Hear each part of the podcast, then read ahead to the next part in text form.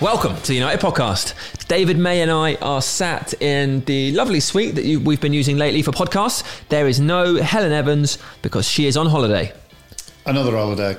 Does any? Did where did she go? I think she's back home, is she? Belfast? Oh, she's in Belfast. Uh, No, no, she's no. she's off in the sun to Johnny. She's gone somewhere in the sunshine with, I imagine, full size Jonny Evans and also the tiny little Oh, bobblehead Jonny. Evans that she Yeah. keeps in her bag. And as we're talking about this, Jonny scored last night, was it? He scored?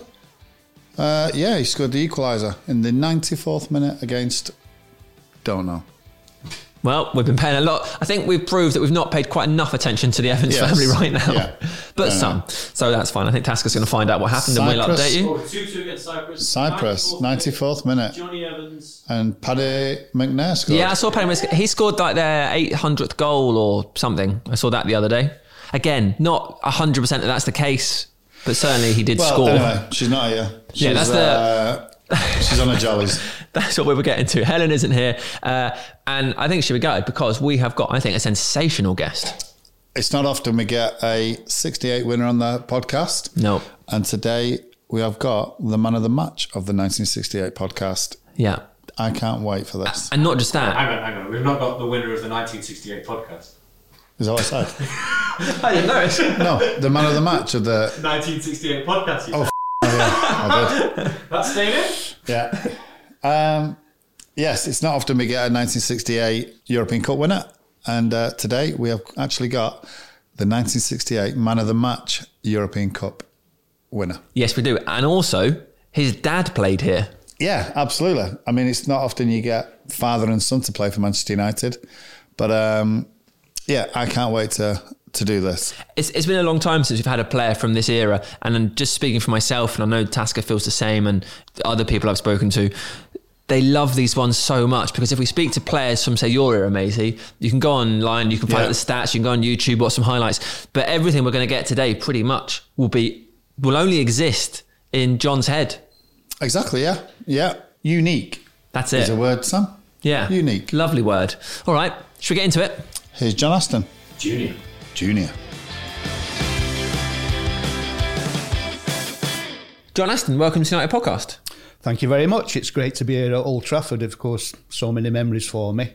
The place looks rather different than when I used to play here, but uh, it's good to be here. How often do you get to come here? Very, very rarely. Um, I went into a business that in really meant me uh, working on Saturdays and working at weekends. And it wasn't a case of falling out of love with anything, the game or anything like that, but it was circumstances. So my visits here are few and far between, um, but it's always very, it's always very nice to be here. When was the last time you were here? I came a couple of games last season. Um, I got invited, and uh, I'm a big f- friend of uh, Jimmy Ryan, who was uh, on the staff here.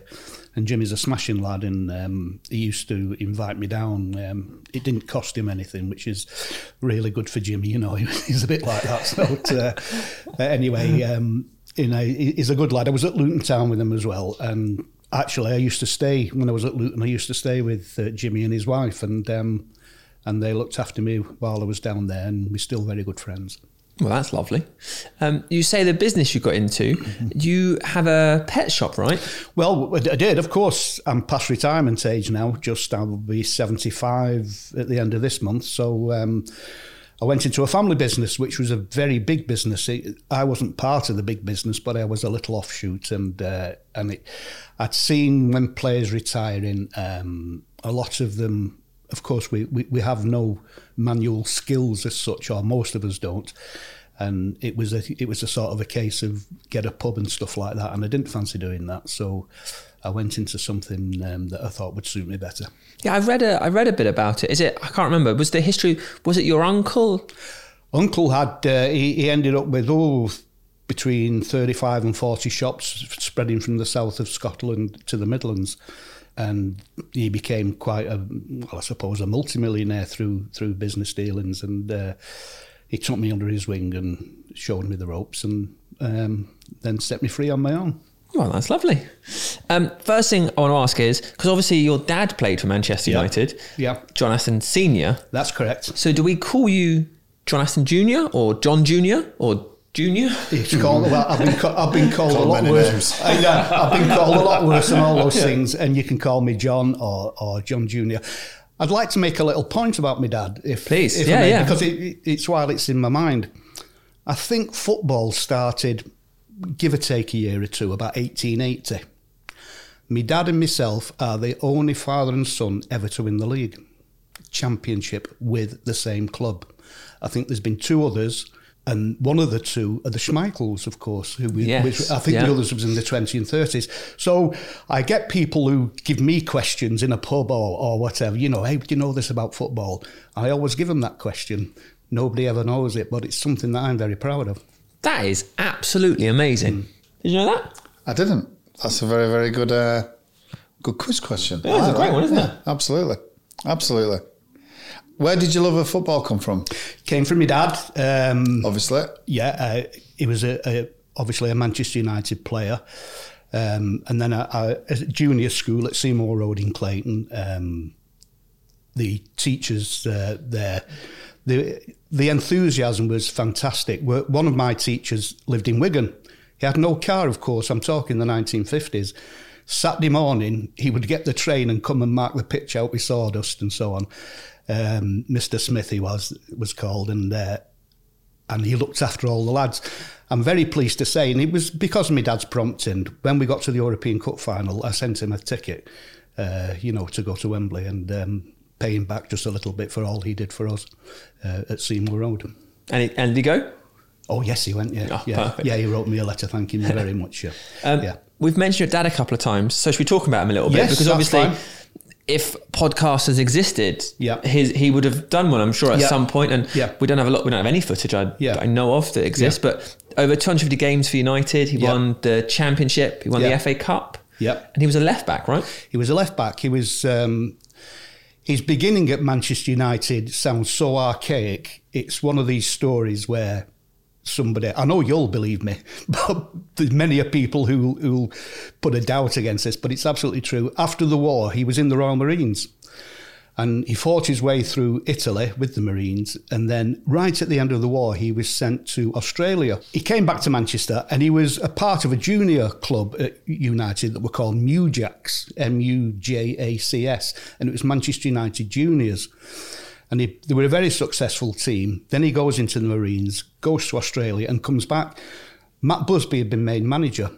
Now, you have to imagine just after the war, nobody knew Matt Busby as such. You, you had to be in football to, to, to know the name.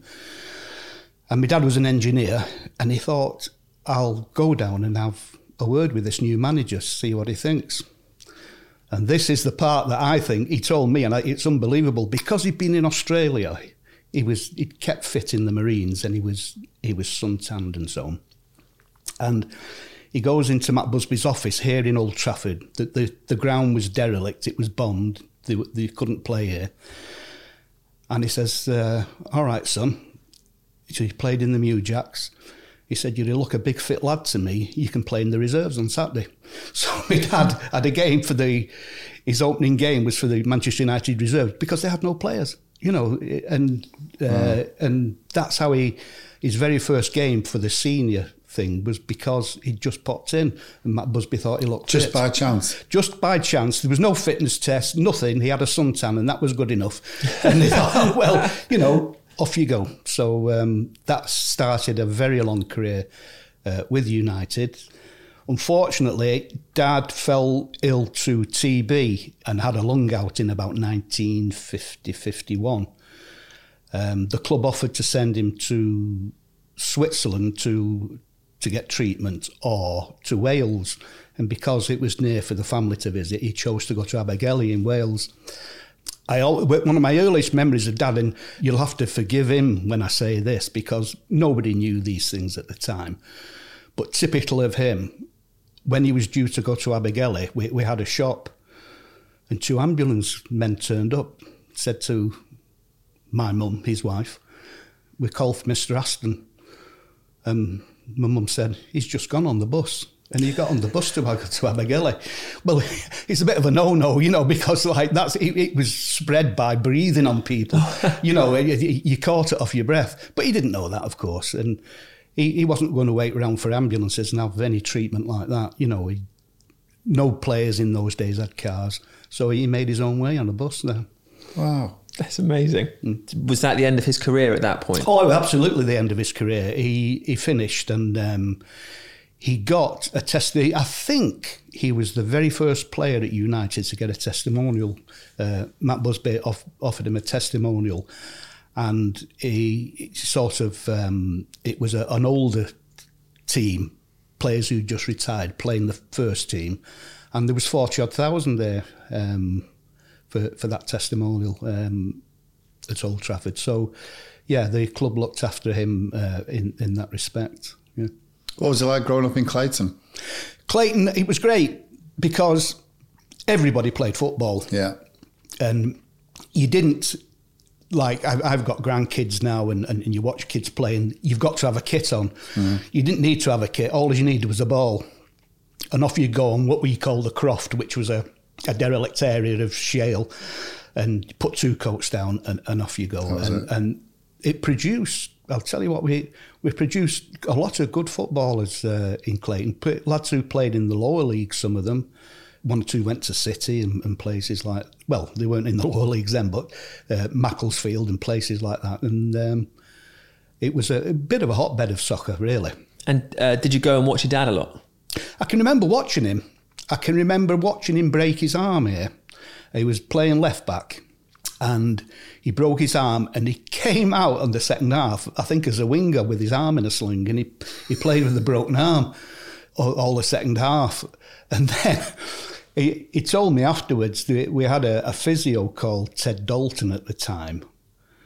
Um, he, he had to be helped having a shower because he was one handed and then he had to be helped getting dressed and um, he's walking out the dressing room, and Ted Dalton says to him, "Where are you going, Johnny?" He said, "Ancoats Hospital." And he was, he was going to get the bus to Ancoats. Just hang on a minute, and we'll get you somebody, get you somebody to give you a lift, you know. And that's the sort of bloke he was. Um, I mean, if you look at me and listen to me, and you can imagine a polar opposite. That's my dad. He was a bit of a hard man, and I'm a bit like my mum. I'm a bit of a softy, you know. Um, but he, he was a very hard bloke. Uh, he used to do a lot of boxing in the army and stuff like that. And um, getting on the bus with a broken arm would be natural to him, you know. Yeah. Were you both left-footed? Both left-footed, yeah, yeah. Um, I inherited that off him anyway. Uh, he he was a left back, but come centre forward. He, he was in the England team, and in those days, of course, England played far fewer matches, and he lost his place by being put to centre forward here. I can't remember. I think it was Jack Rowley got injured, um, and and Matt Busby said to him, you know, do you fancy a go up front, John? And he went up and he scored quite a few goals as well, playing, uh, putting himself about, which he would do. I, so I read this and I thought that seems that doesn't seem maybe that's wrong. I, I read it just said he was a left back, sometimes centre forward. Forward, yeah. that seems like such a strange yeah, drive. Yeah, yeah. No, it, it was necessity for the club. I mean, my dad would have done anything for this club anyway. If he'd have said, go to the tickets and take the tickets as they come in as well, he'd have done it, you know. But uh, he was happy to, to, to do what he had to, yeah. How would you have done getting lobbed up front? You'd give it a go, wouldn't you? yeah, that's you right. Abs- That's right. Absolutely, of course you would. You give it a go, hundred percent. Yeah, as long as you give hundred percent, Yeah. nobody can uh, can can question you. How did um how did your uh, how did your route to Manchester United come about? Well, I think, and I hope I don't get the uh, FA inspectors on me. I was the first lad because my dad was a scout here, and they changed the rules. You could sign schoolboys, which is nothing like signing schoolboys now. You could sign when you were fourteen, I think. Yeah. There was no money involved, of course. And the, I signed when I was fourteen. Was you, playing, was you playing for a local team? I wa- I was playing for school, uh, Right. school and, and, and a local team. But you weren't allowed to play for the club as well. It was you, you had to be on their books. But I actually played. He said, "I'll get you a game in the B team," which, for those who don't know, is the fourth team Yeah. here. And uh, somebody showed me the program recently, and it's there. I can't, I can't remember. I think we played against uh, Bury or somebody at the Cliff. And I'm down as Acton, A C T O N, instead of A S T O N. He, he put the he put the wrong name down for me, so I could have a game. The actual program. Oh yeah, it's in the United program. Yeah, Wow. yeah. Um, you know, in because they always used to have a bit Yeah. about the juniors. Yeah, yeah. I don't know if they still do. So that was my very first game for United. Then I struggled to get signed. I was a little bit small for my age, and. Um, is that okay to go on about myself? as Yeah, well? that's, that's- that's, yeah, that's the absolutely. entire Yeah, point of yeah, why we're here. All about you. Yeah, Yeah. me. I thought uh, I thought I was doing all right and I'd get signed, but I didn't. And my dad, I, I couldn't get a game in the B team. I was an amateur. I wasn't signed or anything. Yeah. They, they wouldn't sign me. So my dad sent me to Everton to have a trial there, and I played two games for Everton, and they said, "Yeah, we want him as an apprentice." So my dad came into to work. He'd been in office like like this, and uh, Busby called him in about something, and he said, "Oh." Probably called him Matt. He said, "Oh, by the way, Matt, Johnny's signing for Everton tomorrow." He said, "You what?" Well, Busby had seen me play, and he he, he must have been crafty because I, you know, with all due respect, I don't believe what he said next. He he said, uh, "Are you sure?" He said, "Yeah, yeah, they're signing him." He said his uh, apprentice is fifteen. And Matt said, I thought he was 18. That's why I didn't sign him. You know? So, so he said, bring him in tomorrow and he'll sign. And that's how I came to sign for the club. It was just an off the cuff remark that was off to Everton.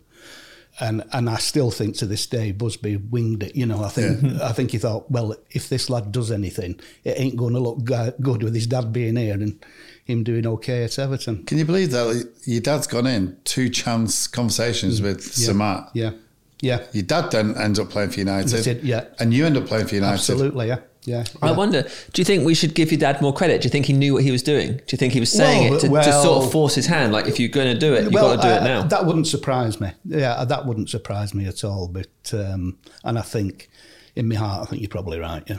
Makes sense to me. Absolutely. So just to, so around this era, because you were you were what 15 at this point. Yeah. So that would have been what 62, 48, 58. something like that. Yeah. So a few years before, when you were 10 in February 1958, Yeah.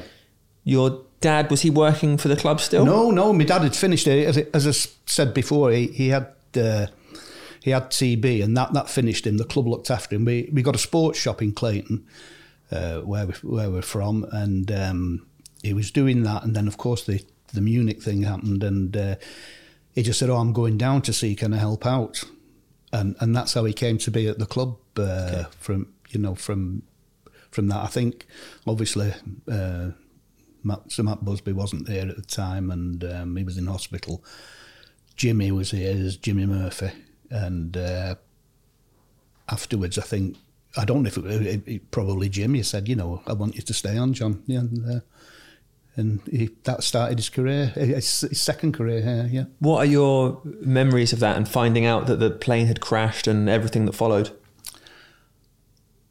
It's it's really very strange. I was ten. I was at junior school, not even senior school. And I'll tell you what they, I'll tell you why it's very strange for me. And, and I never realised this till till I'd finished playing football. I was in my mid thirties, because you come to a club and you're with your mates. Like you, you look up to some of them because they're senior than you and things like that. But I remember it being 10. I mean, it, it, it was devastating. It, it was awful. I mean, that, that's all you can say. But 10 years after Munich, I was playing in the European Cup final. My life had doubled from 10 to 20. And, but I'm still a very young man. And I'm playing with Charlton, Billy Foulkes, Shay Brennan, Harry Gregg was here. Lads, uh, lads who, and probably more, who, who were involved with the club, either at Munich or in Munich. I never gave that a thought. I it didn't. I, I was a part of the team. I'm, you know, I've got things to do. And I remember being at home when I finished, and I thought, "Oh, me neck," you know. How must that have been for Bobby, you know, and and and, and what have you, uh, to to win that just only ten years after. To me, it was a long time because, like I said, my life had doubled from ten to twenty. But for those lads, it must have been, it must have been haunting them, Yeah. you know. But um, anyway, that's that's how it was. So. yeah. Alex Stepney told us that he felt in that dressing room there was like an unspoken atmosphere about Munich. Yeah. Did you feel that? Oh yeah, it was never it was never mentioned um, as such. I was very privileged in some things in my career that they, they're to do with football on a tentative basis. They're not to do with playing matches. They're not to do with, with stuff like that. But I used to room with Bobby at times, and whether they put him with me to look after me or what, I don't know. And he never used to speak about it. And then one day we sat in a hotel room and out of the blue, he said, You know, Johnny? And he was looking a bit ponderous. And I said, What, what, Bob? And he said, A day never goes by when I don't think of those lads. And I thought, Gee, it sounded very profound. You know, I thought, You know, I can't believe that. And he also, and then he, he went off onto a little thing. And it was all, to, now I'm speaking about it comes to mind. There was an article about Duncan Edwards.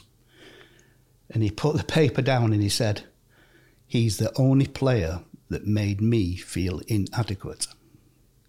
Uh, so that Duncan Edwards must have been some guy, you know, if you're making Bobby feel inadequate. So, yeah, it's. Um, so that that's my memories of Munich. A a lot of it came after I'd, I'd, I'd finished playing. A lot of the thoughts about it, as I hope I've explained.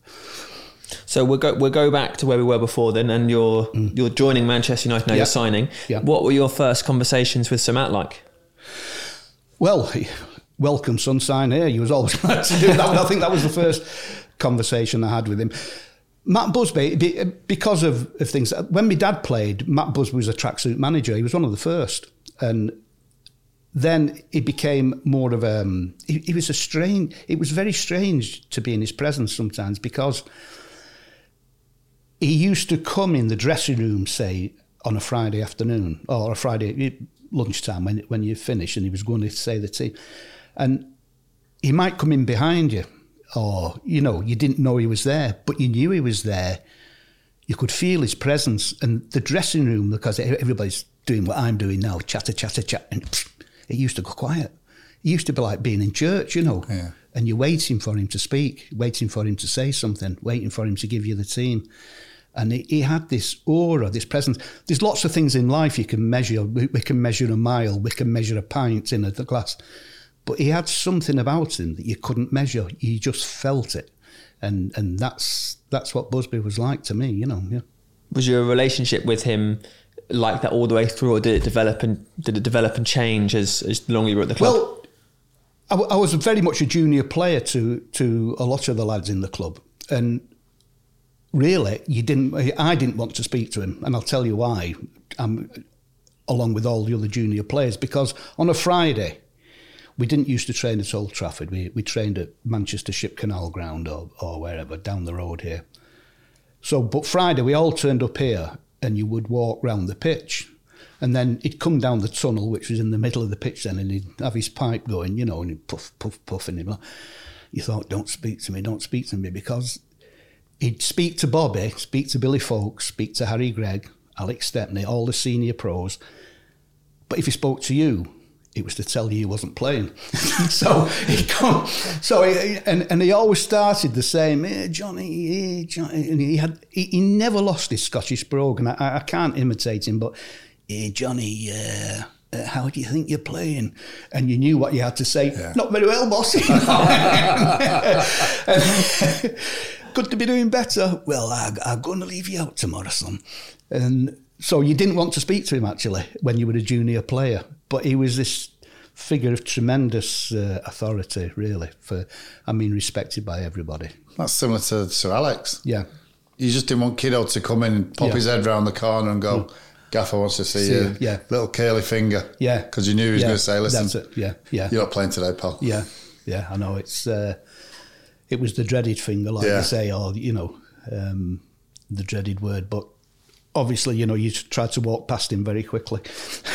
Did you ever feel when you started playing for United that you was in the shadow of your dad or you had to prove something? Yeah, I think it was. Oh, burden's not the right word. It, it it had it was problems. I had problems because I wasn't the only kid here at 16, Hmm. 17 and 18 and 19. And if I was getting on, like quite a few of the others would think, oh, that's Johnny's son. Yeah. But it was Busby that was putting me in the team, not my dad, you know. Um, and it was it was something I had to fight really, uh, to to fight against, which I think gave me a bit of backbone, to be honest. Um, so in the end, it was a it was a good thing for me for, for my character, if you like. What was life as an apprentice? Well, Did you have Did you have pros to look after? Clean boots to clean. oh, we had all the boots to clean. did you have specific pros to look after? No, No. no, uh, no, We had specific jobs. Like a good job was like we had a lad here, Johnny Fitzpatrick, who played in the first team, and and he, he used to love go. He used to get older because he's from Aberdeen. John he used to give Denis Law's a special brush, you know, and uh, and and that sort of stuff. But being an apprentice here, we used to. I- I don't know if you guys know the Manchester Ship Canal. It's two or three miles up the road, and if you was a if you was a senior pro, you used to get in your car and drive, but they weren't allowed to take the pros. And God knows what would happen with health and safety today because we used to go. Now, when you think of the names, just let me say myself first, because I played in the first team David Sadler, George Best, Jimmy Rimmer, all these lads who went on to make very good careers here. We used to jump over the wooden railings here and run up the railway line because it was about a mile. It was about a mile shorter, but we but that that wasn't the thing. When you was all going up, and we didn't really run, we'd be walking on the sleepers and that. All of a sudden, there was a specific noise, and it was, tss, and you knew there's a train coming because you could hear it on the lines. So you all stood, be, you all st- you had about two yards to stand back, and you'd all put your arms out like that, and the, the train would be going past you at 60 mile an hour. Uh, you, your shirts would be blowing and stuff like that, and then, the, and, and then I thought, God, you know, like, well, n- not that George Best's life's more valuable than anybody else's, but but there was million pounds worth today of talent doing that, you know, like trying to get up to uh, to the ship canal to to take part in training. Was it worth the shortcut? Absolutely, because because one thing we had, see, we were all child, we were all children of the sixties, the nineteen sixties. There was tremendous camaraderie. Bath after training, singing all the latest Beatles, Rolling Stones, uh, swinging blue jeans, all all the latest song. The bathwater would go cold. I don't think that, I don't think they have. I think they have individual baths now, but there'd be about fifteen of us in one bath at the cliff, and somebody would start singing, then everybody would join in. The water used to go absolutely cold while they, and the camaraderie was fantastic uh, at the cliff. Yeah, all those lads. Do you ever go down to the cliff? Uh, it's quite a while since I've been there. It's, Yeah. it's the still, bath's still there. I Yeah. presume to say bath is Yeah. what we all had. Yeah, Yeah. yeah, It's uh, yeah, and, and and like the difference. We, my dad organised lunches at the cliff, and a bloke used to come in his van, and we all used to carry big tin pots of mashed potato and pie upstairs, so we could all have lunch. Uh, yeah, so it was a bit different than it would be today. There was no there was no special diet. It's, get as much as you can. What what what was your pre-match meal? Well, I used to make I made the same mistake as most people did. I used to have a steak. Yeah. Now, my understanding was that just after the war, Moscow Dynamo toured Britain and, and, and they beat most of the good. Like Wolverhampton Wanderers was a very good team with Billy Wright and so on. And they beat, and they couldn't believe that these lads had a steak before the game. Uh, and that made it popular in Britain. But of course, like steak does you no harm if you're playing. It, all it does, it does you no good because it, you, you don't digest it Yeah. in time. So I was just on the cusp of at United, and then when I went to Luton, um, that that the science had becoming a bit, a little bit better. So I'd eat carbs, you know, ha- cornflakes or something, or something like that. Yeah. I love that. I love that. I wonder because your dad played for the club, Yeah. uh, and that was your upbringing. When you were in the in still in sort of the youth part of your career, Yeah. and you were cleaning players' boots and stuff, and you mentioned someone was had a special brush for Denis Law, Yeah. and also what uh, Sir Bobby said about nobody made him inferior except for Duncan Edwards. What was your view of people like Bobby Charlton? Because I suppose a Manchester United first team player is the most normal thing in the world to you, because that's what your dad was. Yeah. Yeah. Well, my impression of Bobby is that basically what you're asking me, isn't it? I think. Yes, sort of, I suppose. Yeah. I can tell you a story about Bobby that involves football in a way, but it, it's remarkable. And you've got to understand. You got to understand. It was in the days before the internet. and stuff like that. And some of the some of the tours we had when we used to, the, it wasn't like United now. They'd be playing stellar teams. We was in Austria playing a team called Klagenfurt, which is I don't know if you can picture Austria, but it's like a sausage of a country. And Klagenfurt's at one end and Vienna's at the other. And we stayed in what I can only describe as a commercial class hotel, as again, there were, money wasn't about if we were United in those days. And on in the reception area was a Daily Telegraph, and some some um, rep had left it there, and it was about two days old. This Daily Telegraph, and we go in the room, and he starts reading it, Bobby, and he becomes he, he becomes apoplectic. He's going well. I said, "What's the matter, Bob?" And he's pointing at it. So he goes out the room without being able to get his words out, and he goes. Uh, he goes and sees the boss, Matt Busby. So he comes back and he starts packing his stuff in his case. And I said, God, what's happened? And then he's, and he's pointing to this article. Now, this would be about 1967, just after the World Cup. And Lev Yashin, the great Russian goalkeeper, was having a testimonial. And I, I looked it up later. There was over 100,000 at this testimonial and he'd invited players from everywhere, from Spain, Gento, Di Stefano, Pelé was going, all these great players were going, and he tried to get hold of three World Cup winners, and they'd all refused to go. Russia being what it was then is like it is now. And Bobby got a car, I presume a taxi, went from Klagenfurt under his own steam to Vienna, got a flight to Moscow, and then he came back. We'd moved at the time. We was in Germany, I think Frankfurt or somewhere. Landed at Frankfurt, and I'll never ever forget because I was rooming with him. And he came in the room and he put his case down. And I said, "Good trip, Bob." And he said, "Johnny," he said, "I have never been so embarrassed in my life." So I said, "What's the matter, Bob?" Like, he said, "Well."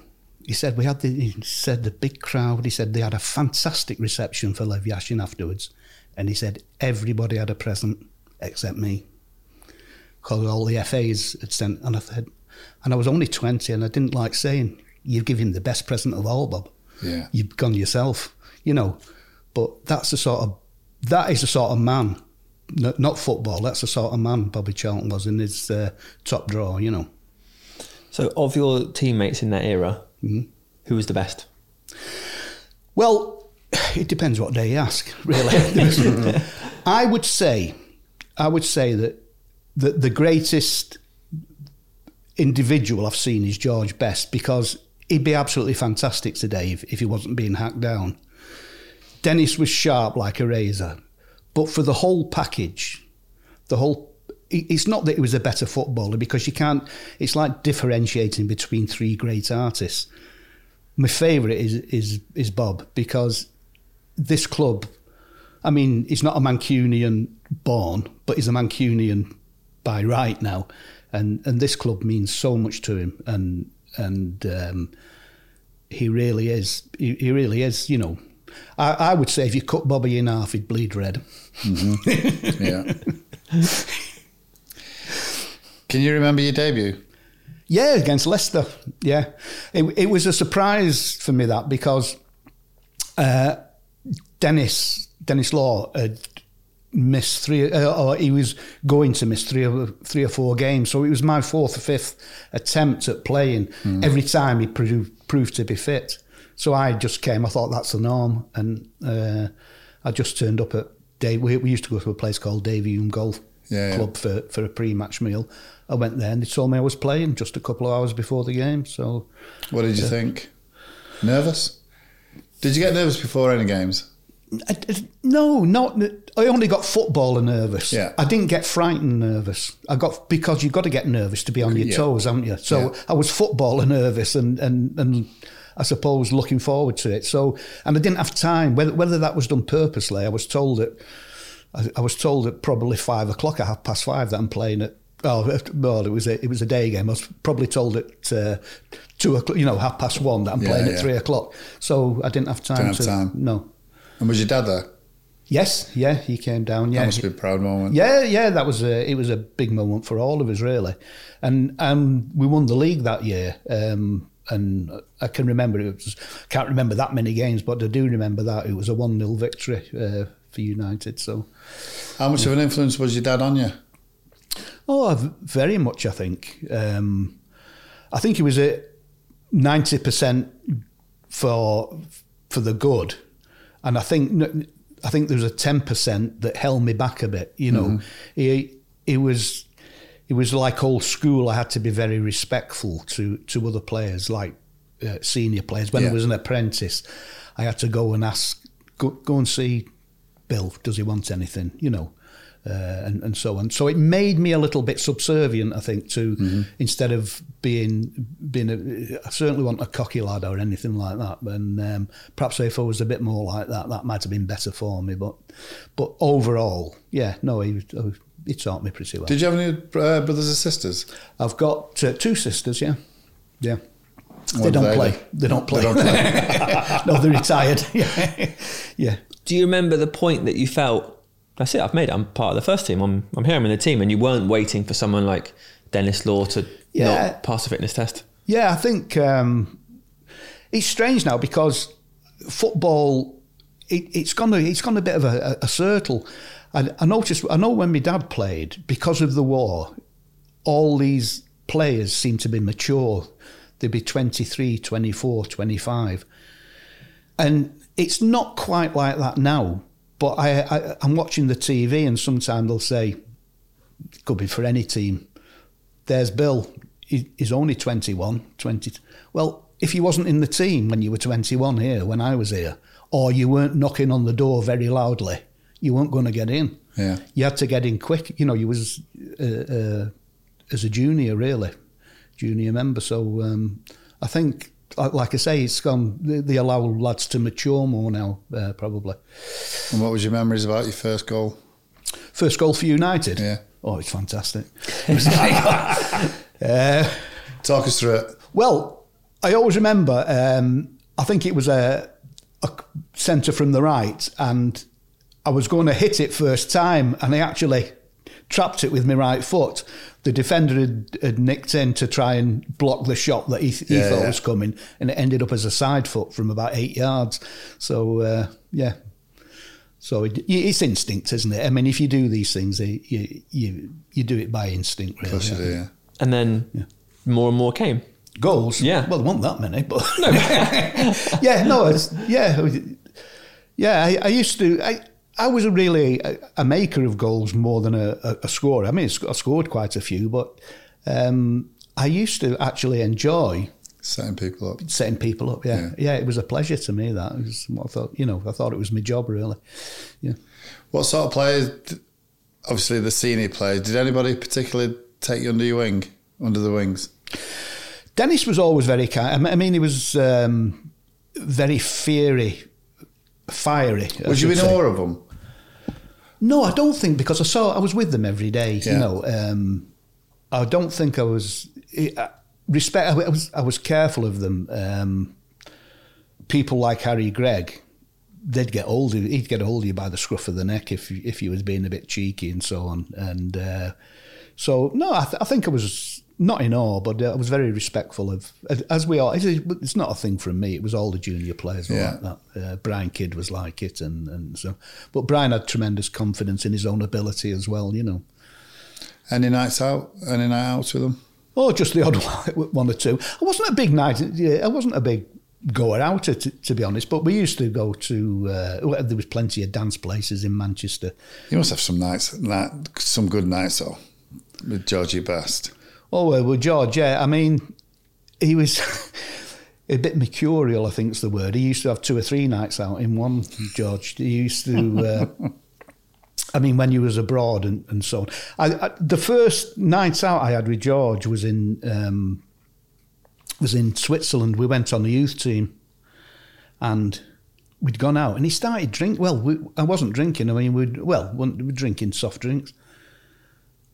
But we, me and a lad called Billy Anderson. With three of us in one room together. Billy Anderson, who played here and went his uh, went to Aston Villa, and we sort of an elbow each we had on George, and we were playing in the tournament the next day. And I remember thinking, "That's you finished, pal. You'll never, you'll never." And I think he he- he got up the next morning, was sick, and then went out and got the man of the tournament in the Blue Stars tournament in Switzerland. Yeah, he, he was just he was just so good at, at, at, at what he did. I mean, he had no weight on him, and he, he used to train. He, he used to be late. We, we we were training one day at the cliff, and we were doing just some warming up exercises, and he came late. Fifteen minutes after everybody else, put his kit on, came out, and uh, he always shut me up. I, I, I was there and I was doing my exercises, and I said, "Come on, George, some of us train." And he looked at me and said, "Some of us need to." That's very good. yeah. Very good. Did you get on well with him though? Yeah, he was honestly he was he was a really nice lad. He was a really nice lad who couldn't handle his fame, Eh, and and the problem was that nobody could handle his fame. I, I mean, like if you look at the people who were at the club, the Busbys and the Murphys, my dad, and so on like that.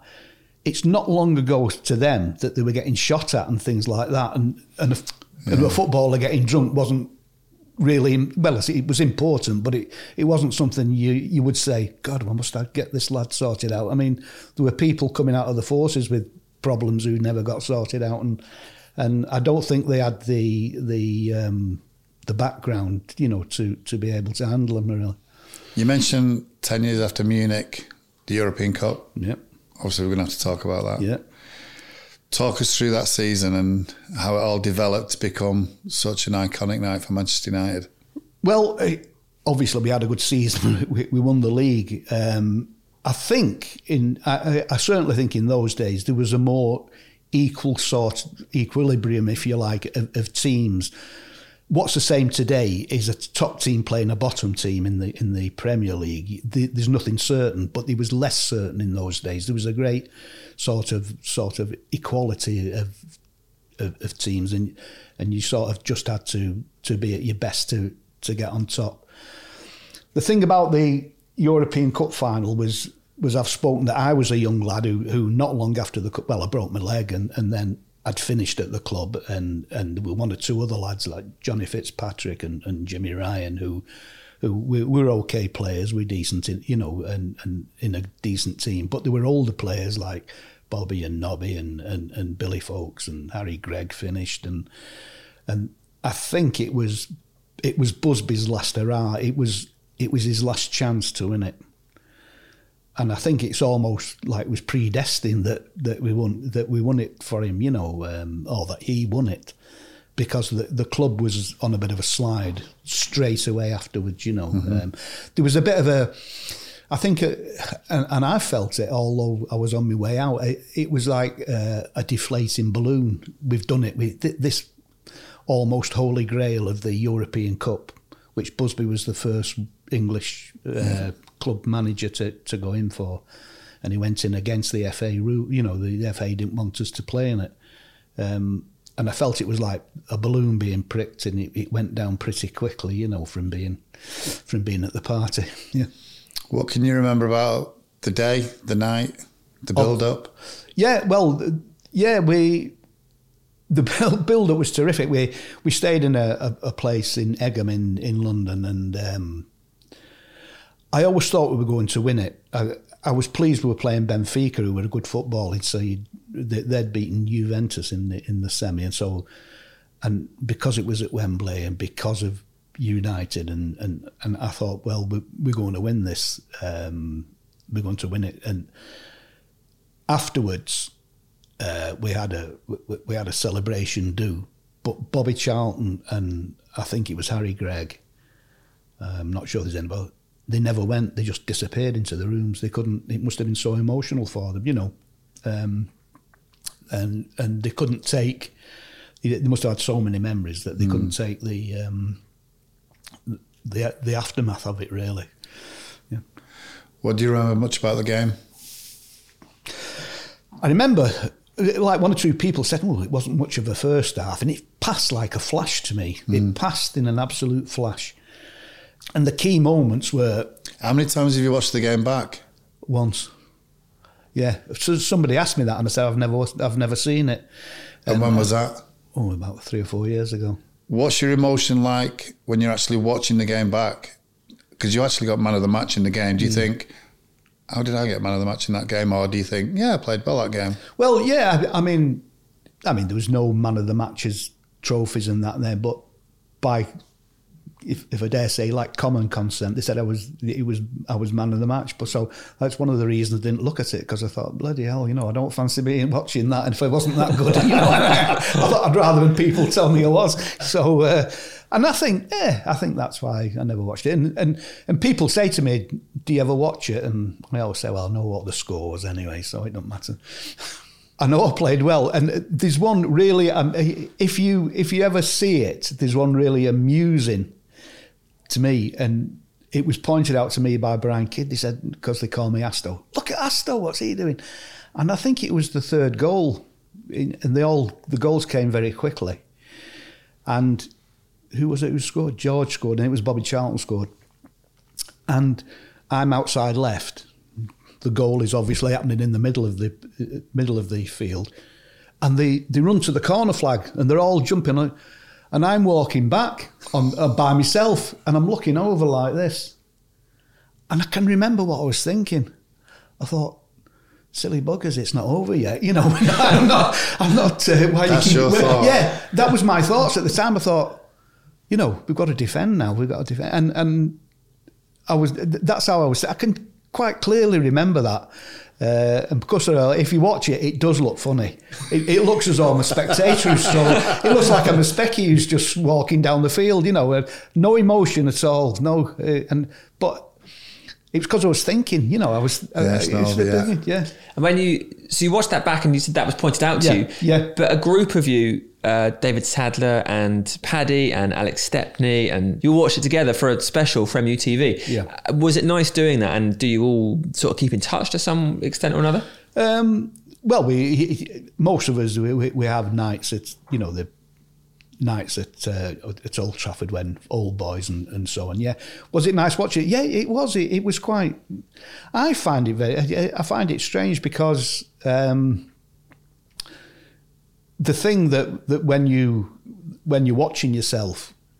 I mean, it's ridiculous. You you think you could still do it, and it's like I think. I'm end of this month. I'll be seventy five, and honestly, you can laugh if you want. I think I'm young until I look in the mirror, and then I think, who the hell's that? You know. so it, you you don't ever lose that. I think when you play football or, or, or something, you you never lose that thing that you're a kid. You know that you, you that you're still the same. And your dad was on the bench as Dad well. was on the bench, yeah, yeah, yeah. Not as a sub, as a No, as a coach. No, Yeah. yeah. no, he wasn't a sub. No, uh, yeah, he was on the bench. that must have been with, so special. Yeah, it was a big night for, for him, I suppose. Yeah, um, yeah, and he wasn't. I think I, I remember him walking in, and he gave me a quick hug that lasted about two seconds because he wasn't uh, he wasn't into hugging. You know, he wasn't that sort of bloke. So, uh, but it was it was nice for me, and it was it was great for him and and my mum as well, of course. Yeah. The you talked about maybe the impact it had on the likes of Harry Gregg and Sir Bobby Charlton, and they disappeared a bit afterwards. But pre-match and at half time and at full time, what was Sir Matt's role in all this? Did he give you big team talks? Did he talk about the opportunity to win it? How did he mention Munich or how close the team had come before or anything he- like that? No, Munich was never mentioned, but he he, he sort of he, his team talks were very very simple.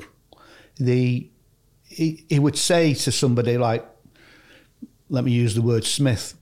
Smith, the ball player, right, Nobby, take care of him. That was, you know, it's uh, to me. He, he'd often say, like, it's no use, it's no use trying to skin this bloke with speed, Johnny. You know, you've got to cut inside and, and so on. And So his his philosophy, I, I think Busby's philosophy was, was from the early days, and it wouldn't, it doesn't um, hold so much water now. But if you have 11 players and collectively they're better than the other team, you've got a good chance of winning. I don't think it holds so much water now because of tactics and, and the way people can can organise themselves. But it certainly worked in my era for that uh, that it that it was like that. So his team talks were he, he was very straight to the point, and and there was no technicalities with him at all. Um, the the only time he ever asked me to do anything, apart from play on the wing, was when in the semi final against Real Madrid. They they had a what in those days we, we call him a midfield player now, like a wing half, and he was called Pirri he's a good player. He was box to box, as we say. He was he made things tick for Real Madrid. And uh, he came to me and he said before the oh before the Madrid game, I got the curly finger off him. You know, he said, "Gee, Johnny, Johnny, uh, I want a word with you." Oh God, he's leaving me out. You know. And then he said, uh, "Right," he said, uh, "When Madrid have got the ball." He said, I want you to come in field and stand in front of this Pirri character. So I thought, oh, great, I'm playing. And he said to me, uh, no, Johnny, you've got to think. Keep thinking. And I thought, bloody hell, I thought, think and play at the same time. I can't do that, you know. but, but that that was the only sort of like the only tactics, uh, very simple tactics, mm. very easy to execute, really. Um, so, yeah, perhaps he saw things very clearly perhaps he knew what I was like and what the other lads were like, and, and, and he instructed us in very simple language, really. You, you, you touched on one player there that unfortunately we won't be able to get him on the podcast, will be Nobby Stiles. Yeah. And you say that Sir Matt would just give him the odd nod, look after him. Yeah. Yeah. And alongside him would have been Paddy yeah. as well. Yeah. Do you want a little story that's very hard to believe? You're sat there as a footballer, and I'll tell you a story that happened at Real Madrid there was 130,000 people. And Nobby knocked somebody out and nobody saw it except me. Is that hard to believe? he did. I've never told this story. I've told it to a friend or two, but I've never told this story because Nobby told me not to. He's passed away now, I know, but you've got to imagine the situation. There's 130,000 people and one camera yeah. in the middle of the field. There was no multiple cameras. And Madrid had a corner. Comes over, and I can remember the ball bouncing, and it was hoofed into the stratosphere. It bounced in, in their half. I think it was Bill Foulkes that hoofed it. And it left me at the back. I'd, would never happened that before because, as I explained a little bit earlier, I'd come back to Mark, this mm-hmm. Pirri guy. In the middle was Amancio, and Nobby in front of him, and we're all 18 inches to two feet away from each other, walking out of the or jogging out of the 18 yard box. And as they got to around about the penalty spot, this Amancio wrapped Noggy, Nobby round the ankles with his foot. And as he came there, Nobby hit him with his, his, his chin was there and he hit him like that. It's the only time I have ever seen anybody knocked out on a football field. He, he was out. I've, I've seen people in. I, I broke my leg. I was in agony. I saw David Herd, uh, David Herd just down here broke his leg. Shocking. I've been on the field when terrible things mm. have happened, but I've never seen anybody knocked out. And would you like to tell you a little story afterwards? Yeah. You say what, it. What What's happened was the play goes down the other end of the field and Madrid take possession of the ball again. And they start to come forward, and the referee, to his to his credit, turns round and sees a white. They were in white, of course. Yeah. Sees a white figure on the floor, blows his whistle to stop the game. So two traders ran on who'd not seen it, and they get there, and the guy's out. They can't bring him round. So the trainers, you know, like well, what we, we call trainers, so they call for the doctor who's on the bench. The doctor, like, looking like Cesar Romero, he came on with his suit on, and eventually they got him on his feet, smelling salt. And he's like, just like a boxer, he's out. Yeah. Nobby was about, when it happened, Nobby said to me, Get out the way, Asto, get out. So all this happens, and then there's a crowd of players, Madrid players, and everybody's congregating around this stricken figure. They get him on his feet, and Nobby's about five or six yards away. And then, as he looks up, this is Amancio. Nobby lifted his arm up, and I thought he was going to say sorry, like as a gesture. Mm-hmm. And he put his finger across his throat and went like that. that boy never kicked a ball all night. And they talk about Bill Foulkes scoring this, that. That did as much to win as the game as anything.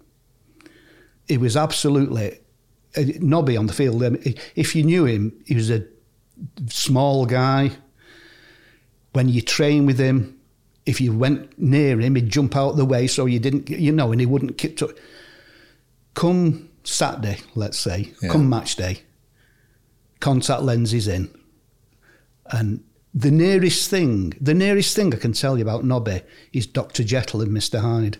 He was Dr. Jekyll off the field and he was Mr. Hyde on it. He used to change his personality like sl- like flicking a switch. He became cruel. He became nasty, cruel. But he was a very affable, yeah. e- easy-going bloke off the field, you know.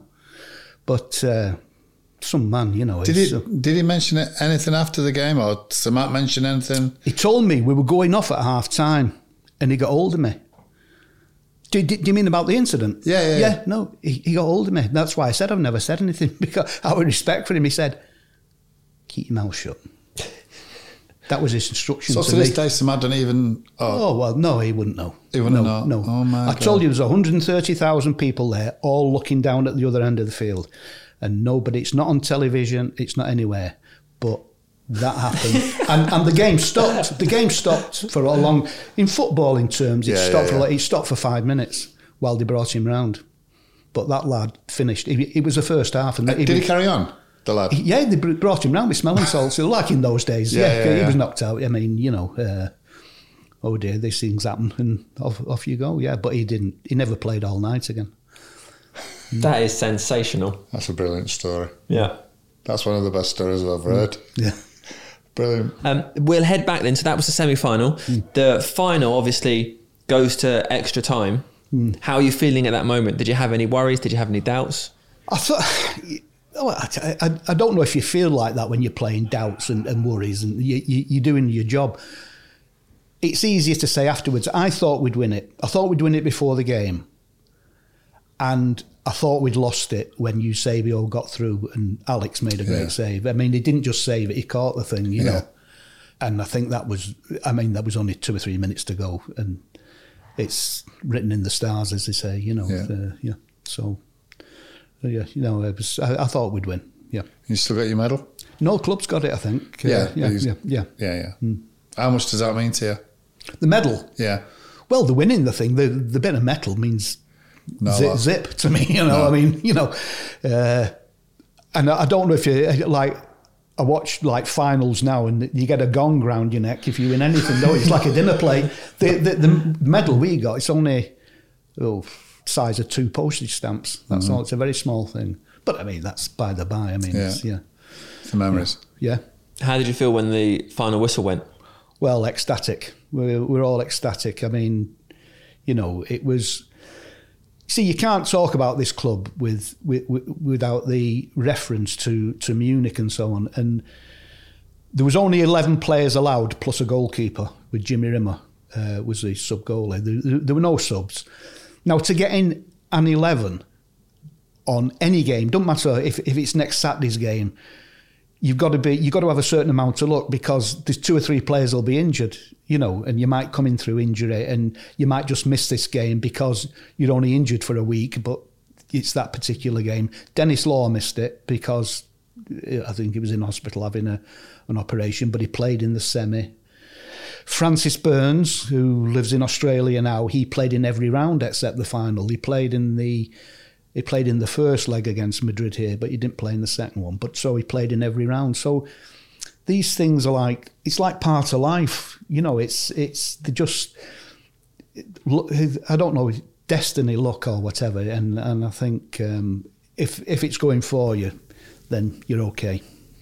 what are your memories of what came next when you turned up for the following season? Because I guess this is this is the era from this point. Like you said earlier, it was the it was the pinnacle of Yeah. some of those players and Sir Matt Busby's Yeah. career. Yeah. Certainly, when you add on what happened ten years before. I know George Best has talked when he has talked about this as though he felt like he was just getting started and wanted Mm. To win it again and again and again. But for so many people, just winning it once was everything. Well, I, I, it, it was it was very different for, for me than most of the, the other players because the second game I broke my leg. We were playing City and, and I broke my leg at Maine Road. Um, I think that's that's a sort of fairly interesting thing to, to give you an idea of, of the of the um, era. Is that nobody, I, I, nobody give me an ounce of help to get better. Not an ounce at the club. So it was just get to the hospital, go home, do I what they to- say. Well, it, it wasn't just that. I mean, you, you get your leg in plaster, and then six, eight weeks later, it comes out of plaster. Now, it's what I said before. Like people like Busby and and and and, and those had been through a war and so on, and broken legs, small potatoes, perhaps.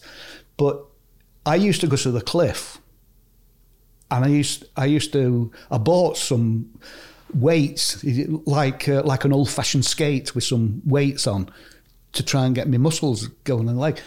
And I'll never for, ever forget the lads were playing in the gym five aside at the cliff, and I was in. The, there's a small, I don't know if you can picture it, a small little ante room as you go in, or there was, where there was a tractor and Yeah. things like that.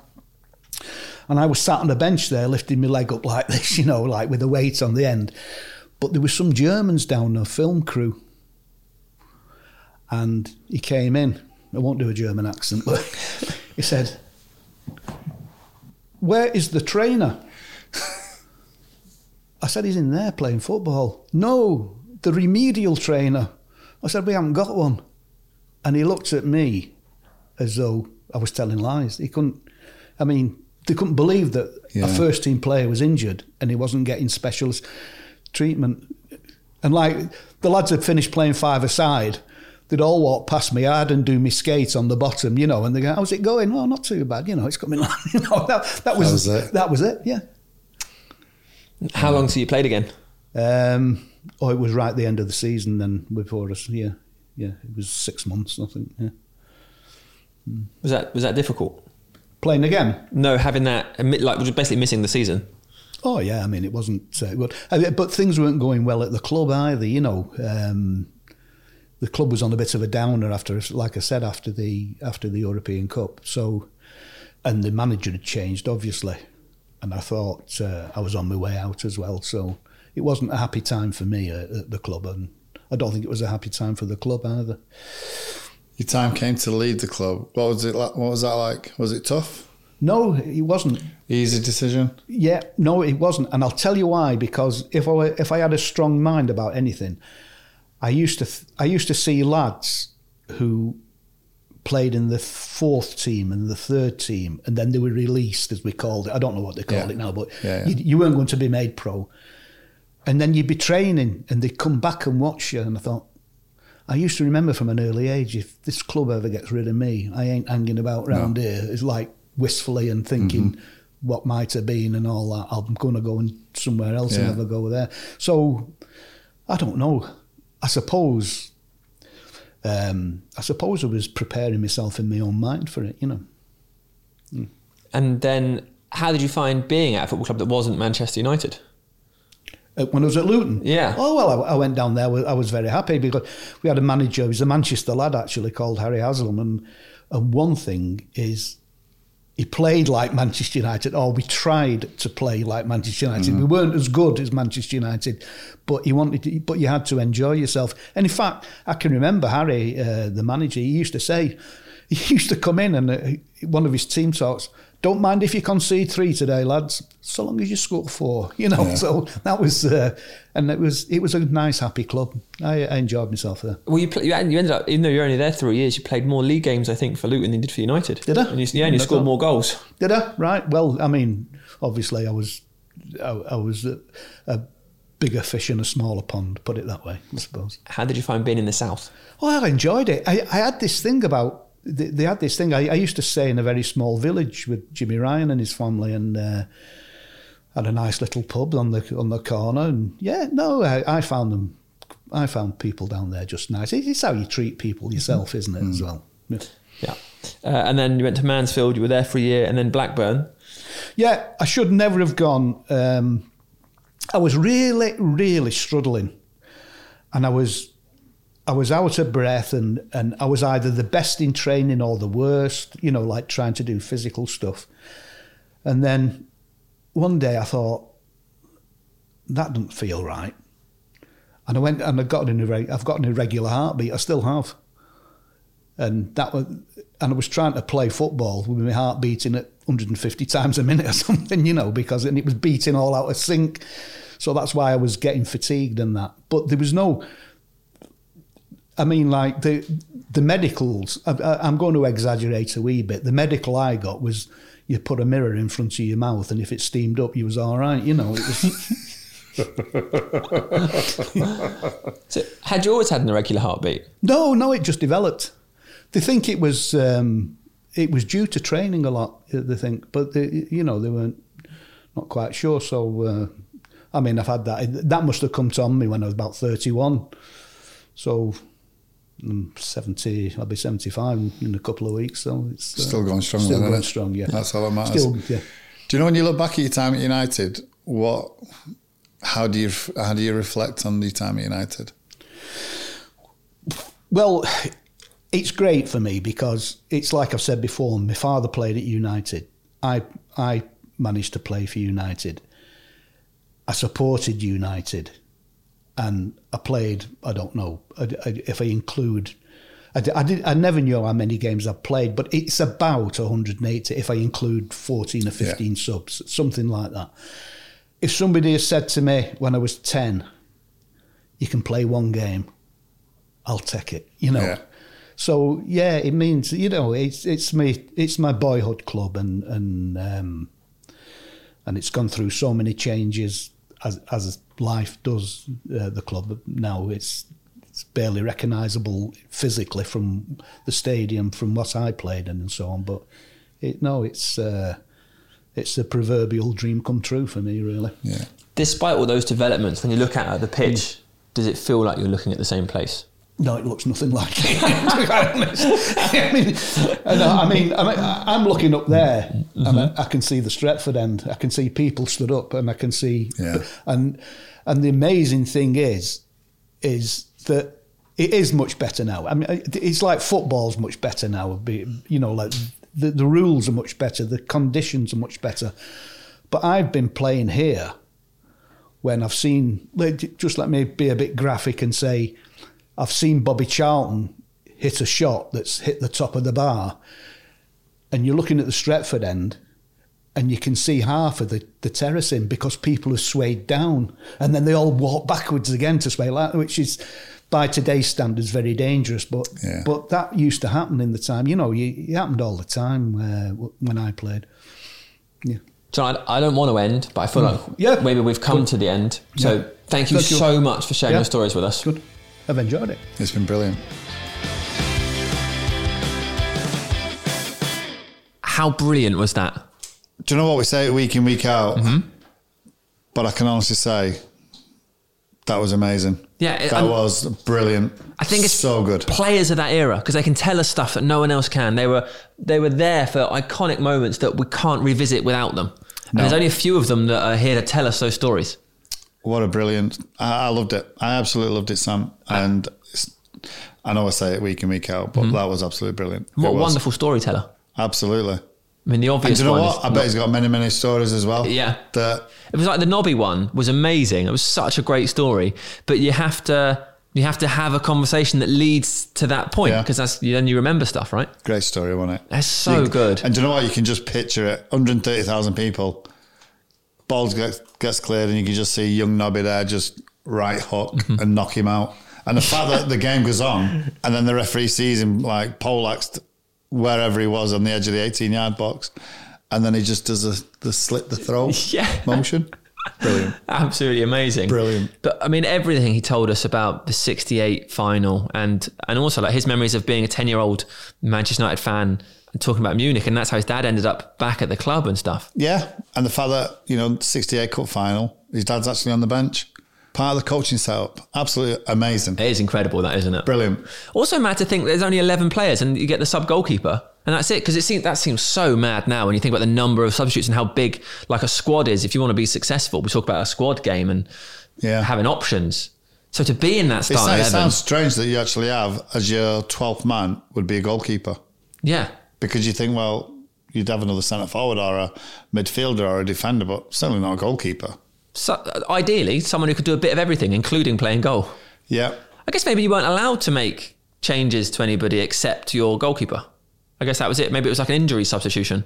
That's my guess. We're not sure. If you know, send us an email. I mean, I might look it up later. even this, I, know all of the stories about Sir Matt, how you wanted to avoid him on that Friday afternoon, walking Yeah. around the pitch, try and stay away from him. And then, as he says in his little Scottish accent, come here, Sonny, with his pipe. You won't be playing today.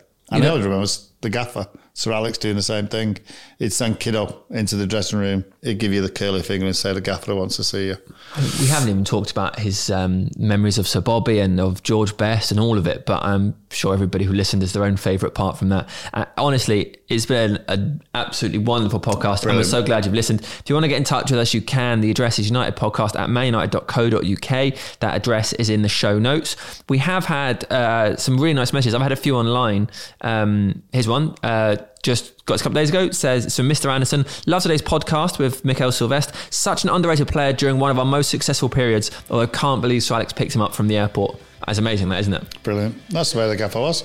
Then said, any chance of Juan Mata feeling emotional after his departure? It's been done. Scroll back to the back catalogue, you'll find him. We did. We did him in the middle of Manchester. And it was very good.